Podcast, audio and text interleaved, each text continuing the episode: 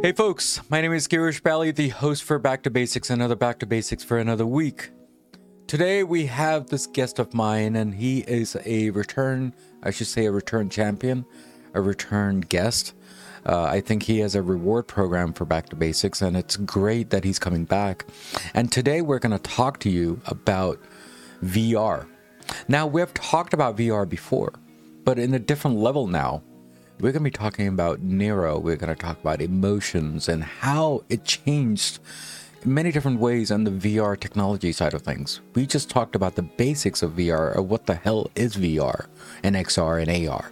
Now we're just going to go to the details of it in the basics way of, way of it. So, Eric, how are you? And thanks for coming to uh, Back to Basics. Girish, I am well. I appreciate the opportunity to come back. Uh, this is this is fun and this is the exciting part uh, on my end, at least. Uh, the human behavior, the study of how this works, and taking it down to basic level is uh, spot on, and and I think it's fascinating. Yeah, absolutely, absolutely. Thank you again, Eric, for coming back here. And before we start, uh, you know what I'm going to go and ask because this is a, a a true thing for Back to Basics. What does Back to Basic mean to you today, as compared to the first time that you came here to the show? Absolutely. I think um, back to basics. We have to understand that that throughout life we we get in paradigms, we get in processes that become more and more complex, and we forget the the basics, the foundation of what allowed us to get to where we are. So breaking down those barriers, breaking down those extra uh, aspects, and getting it down to the foundational understanding of uh, how something works. Hmm. The toddler approach, as I as I said before, still going with that, but understanding that in a complex world, we still need simplicity. Yeah, yeah, absolutely. Thank you again, Eric, for for being here again. And then you know one uh, quick thing, when I invited you for the second time, you actually posted something on on my website. You know, when I was inviting you, that what does back to basic mean to you? Can I just read that sentence if you don't mind? So the, so the sentence actually says, taking it back to the toddler approach, learn through our senses and through practice. Is that as simple as that, uh, according to you? I, I think it is because we always continue to learn through our senses. That's how we perceive the world. And the more we perceive it, the more we put it together, the more senses that we use within that comprehension, the better understanding that we have, the, the better neural network is formed. So, yes, I, I think it's exactly that. Um, sure. Completely stand by that statement. Absolutely. Absolutely. Thank you again, Eric, for, for being here again. So, very briefly, not, not, uh, I'm not sure if anyone has heard uh, the you know the first part of uh, uh Eric's interview, uh, but let me ask you very simply, and if you can just say it quickly, because I want people to hear the other episode also. But what does VR mean to you? So I think VR is basically a, a safe place for us to learn and but to not to educate, but to actually learn. So it's a safe place for us to go into and to uh, almost trick our subconscious mind into perceiving that we are experiencing whatever it is that we're going through. So you go into VR, let's say healthcare is my background. So you go into VR and a healthcare simulation, um, you get done, your mind actually thinks that you experienced this. Now you didn't. You didn't have a face-to-face contact with a patient, but you perceived it as so. Therefore, it's not just memorization. It's it's like like we talked about on the previous episode. It's like riding the bike. Mm. Um, you actually think that you hopped on a bike and you rode the bike. Yeah. So you're building that neural network, and um, that's that's the basic foundation of of VR in terms of education. Yeah, yeah, yeah. Thank you. Thank you again for that. And I want people to go and listen to the other episode and to get a little more details about what we talked yeah. about on the VR. So, this is kind of the second part of uh, VR. And the second part that we're going to talk about today, guys, we are talking about neuro and emotions. So, what is neuro and what is emotions? That's everyone is asking. But neuro actually means nerves, and then emotions means that if you're punching someone, they can feel it. You know, that, that that's what it actually means. Those are emotions. Someone wants to cry. There's some feelings going on. So, Eric, does that definition suffice, or is there something more to that? So, explain that to people. Yeah, I, I think that is it's a great way to look at it. Uh, beyond that, it you kind of have to look at how we how we learn and develop throughout life. So um, there's many people that talk about this. Uh, the the neural network that forms. So um, the the cells that that fire together wire together. So you create these thoughts that begin to create this neural network. The more they fire together in a sequence, so basically the more we practice this, the more efficient they become at firing. Now the interesting thing is, just as in life, we have a thought we want to do something. Well, we get excited about it. That emotional response draws our entire attention to that. When we start using our senses to get us into that aspect, all of a sudden this neural network is bonding together more quickly. Hmm. So any type of emotion that we have associated with a thought brings it into fruition much quicker. Sure. Turning that into the VR world, you're firing your neural network system and those neurons those nerves that are firing they're firing together which means they're wiring together and the beauty of VR is you have emotional response because you feel like you are having an experience. Hmm. That is the basic concept of bringing the neuro and the emotion together. Yeah, yeah, yeah. Thank you again, Eric, for for explaining that. So, from a let me ask you another question in a different way, okay? And I want yeah. people to understand this really. So, let's say I have a desktop laptop PC, okay?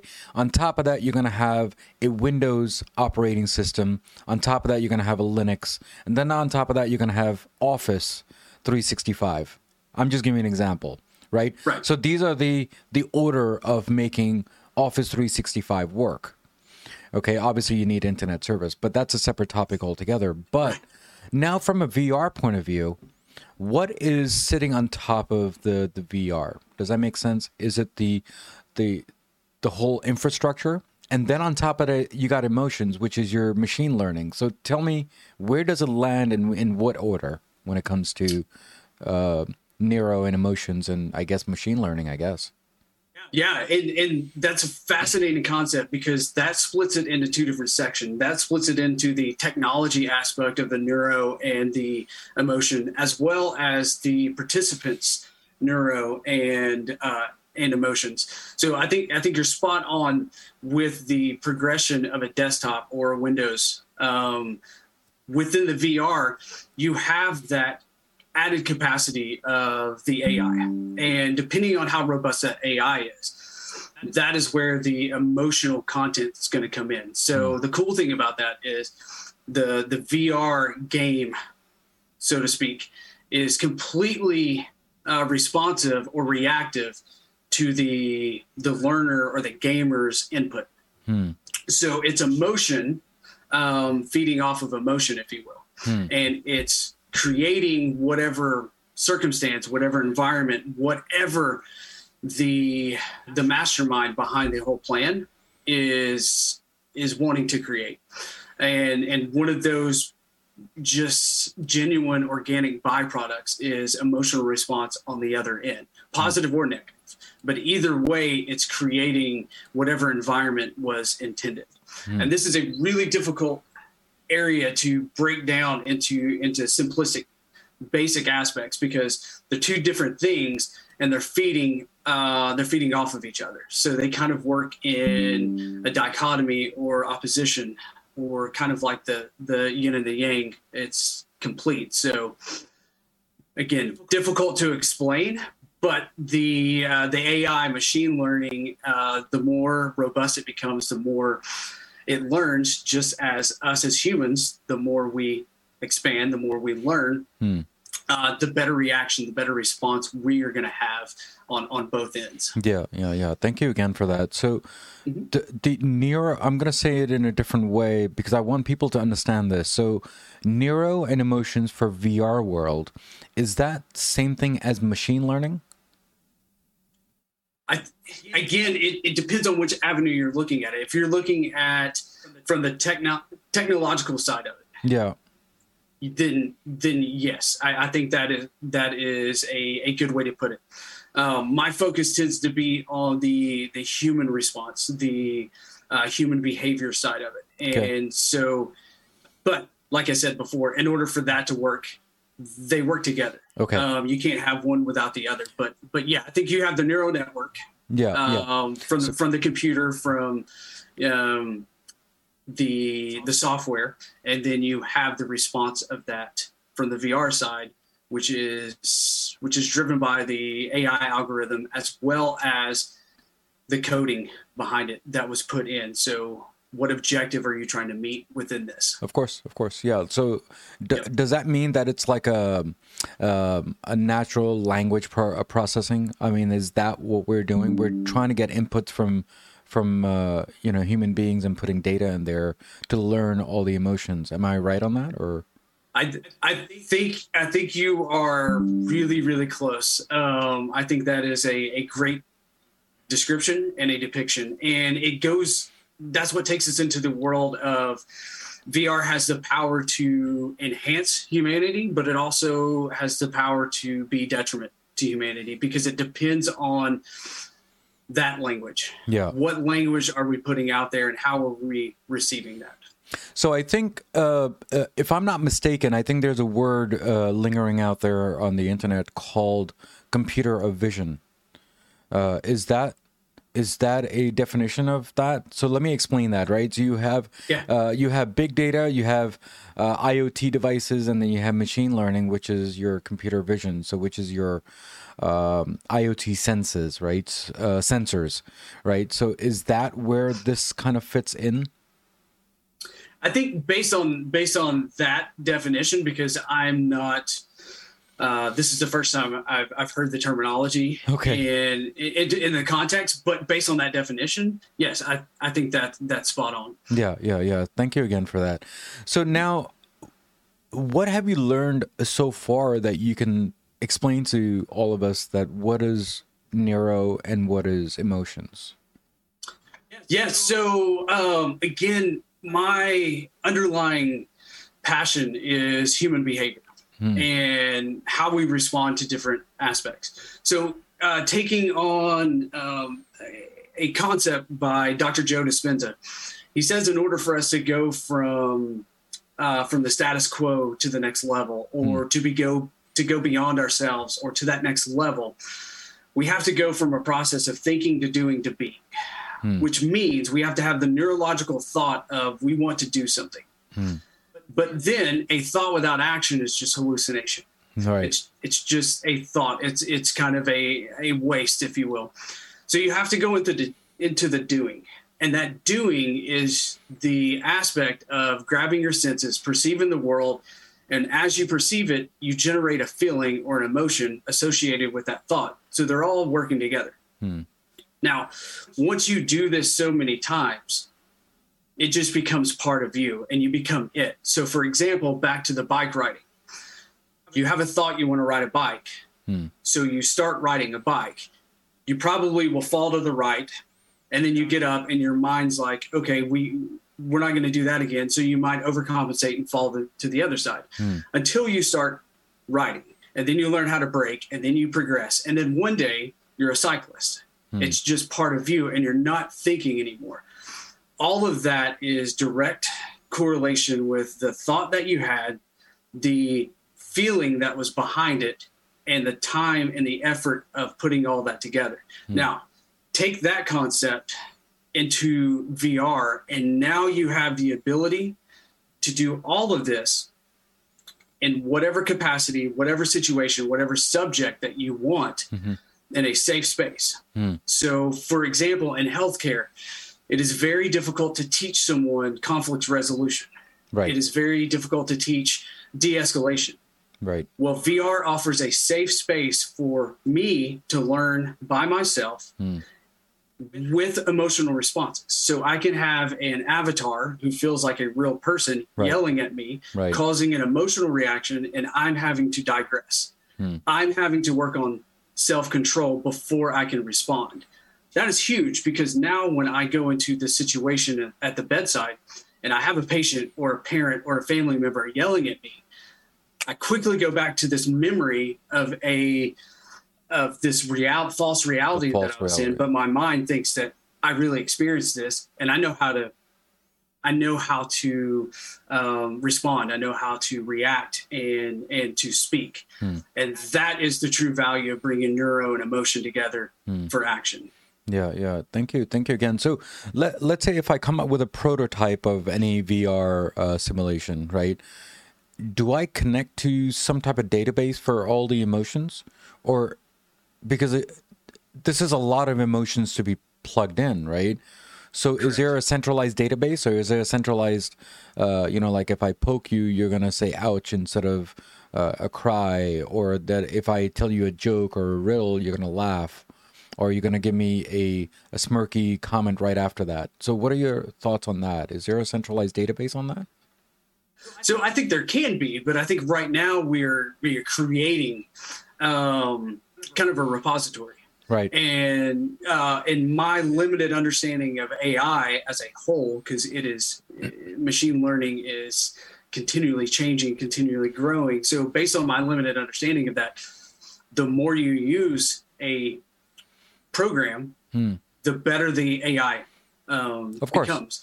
Be- because now it has just just like us, it, it, we have you know as a toddler we have one way to respond to something right. Uh, we cry. Right. But as you move beyond that, now you have okay, I can I can laugh, just like you said. Now I have different responses. Same way within the AI, it adapts, it evolves, and uh, again, depending on how the underlying uh, code was written, and depending on the objectives uh, that it's meant for. So we have this ability, we have this space. Yes. But Eric, let me ask you this, right? I mean, you're we're talking in the healthcare uh, vicinity and the uh, the industry, right. right? So let me give you an example. So we have, let's say, ten hospitals, and we're coming out with VR. You're gonna have ten different emotions versus one emotion to all. So that's why I asked that question: Is there a centralized database or are we thinking as a toddler that each individual kid, each individual human being has different emotions? There you go. That's that's the key is and that is why it's so important to have a fast robust repository of ability to respond and adapt and to move because you and I are going to go through the same simulation and have two different responses, two different outcomes, two different experiences, even though it's standardized in its approach my and, and this is the key that kind of ties it all in. Hmm. if you and i have been nurses for 20 years in the same realm in the same unit working together side by side we will have very similar understandings of, of the world of healthcare. Yeah. But everything that we're learning we have different understandings based on our preconceived biases based on our experiences. So my learning objectives are not necessarily the same as yours Mm. So they have to be different because that is how we're teaching and that is how we're learning adequately. Because my learning gaps, I'm able to feel as I practice because my thought and my emotions are bringing these things together, just like your gaps, which are a little bit different than mine, are being filled in your experience. So Eric, so, so let, yes. let me ask you this. Sorry to interrupt you. You know, no we, we, go to many websites. Let's say if we go to a movie theater, we'll go and rate it that they are the best or the worst or whatever, right? Mm-hmm. Same thing with the hospital that we do ratings for individual hospitals, right? Uh, you know, they even rate all the podcasts, which is out there too. So, right. do you think that there will be a section even for VR that which VR is better that compared to which hospital? Or do you think that there's a different version of the VR that they're gonna rate. What are your thoughts on that? Yeah, I I I think you're right. I think eventually once it gets out there and once it is as readily available as hotel ratings on Yelp, for example, um, yes, I think I think it will because the human behavior aspect, the human side of us, uh, we're we're risk advert. We don't want to take risk unless other we'd rather someone else take the risk and then us say, okay, out of nine re- out of 10 reviews nine people like this i think i'm okay with that hmm. i definitely think that and then and then vr like all things are going to be in subcategories um, and it's just going to keep continue to expand Yep. Yeah, because I think this is the cusp of it, right? I mean, this is just the beginning phase of this whole uh, VR technology, or has then this been a, a, while? I think we discussed this on on first part, but uh, yeah. I, I want to repeat this again. I mean, it's been like this for the longest time, hasn't it? It it has, and COVID, like most disrupting things in the world, shine a light on ways that we can innovate and move forward. And that is one thing that we've identified is asynchronous learning as well as virtual meeting spaces and which VR checks the box on on all of that to allow us to move forward and to move forward in a more efficient and effective way to therefore increase productivity, increase our ability to learn at our time, sure. um, and and just enhance what we were already doing. Yeah, yeah, yeah. Eric, thank you, thank you again for coming on the show and explaining to us the the differences and how this kind of thing, whole thing works. And it looks like now I have a, bun- a, better understanding from the basic way of how it's supposed to be working, and hopefully my audience are thinking the same way. And uh, guys, if you have any questions or anything like that, please comment on on these episodes, and then I'll start reading them, and then I'm pretty sure Eric will too, and then we'll start another episode if you have any more questions because you know what these guests that i'm having here helps all of us to understand what are the new technologies out there? What are the new ONSI ones that what they're thinking? I mean, I just came up with an idea that someone needs to rate a VR, and that's uh, that's great because you know what, someone needs to understand that this hospital is better than the other one, or this technology is better than the other one. It's not really hospital; it's actually more of a VR, right? So how do we rate that? So I think that's what we need to understand. So Eric, this is the second time you've been here on Back to Basics. Yes. Now, what is How's your journey on Back to Basics? And do you have any last words before you uh, leave today? Oh, the, the journey's been great. Uh, I, I, feel more comfortable this time around. Um, and I think maybe because this is less on the tech side and more on just my fascination with the with the world. And so, um, no, the, the journey's been great. I appreciate the opportunity, the the platform uh, to speak. Uh, the only other thing I will add is just an interesting concept of up until the age of around between five and seven, uh, we everything that comes into our life goes into our subconscious mind, and that subconscious mind forms our thoughts about the future, our beliefs, and how we respond and react to the world. Hmm.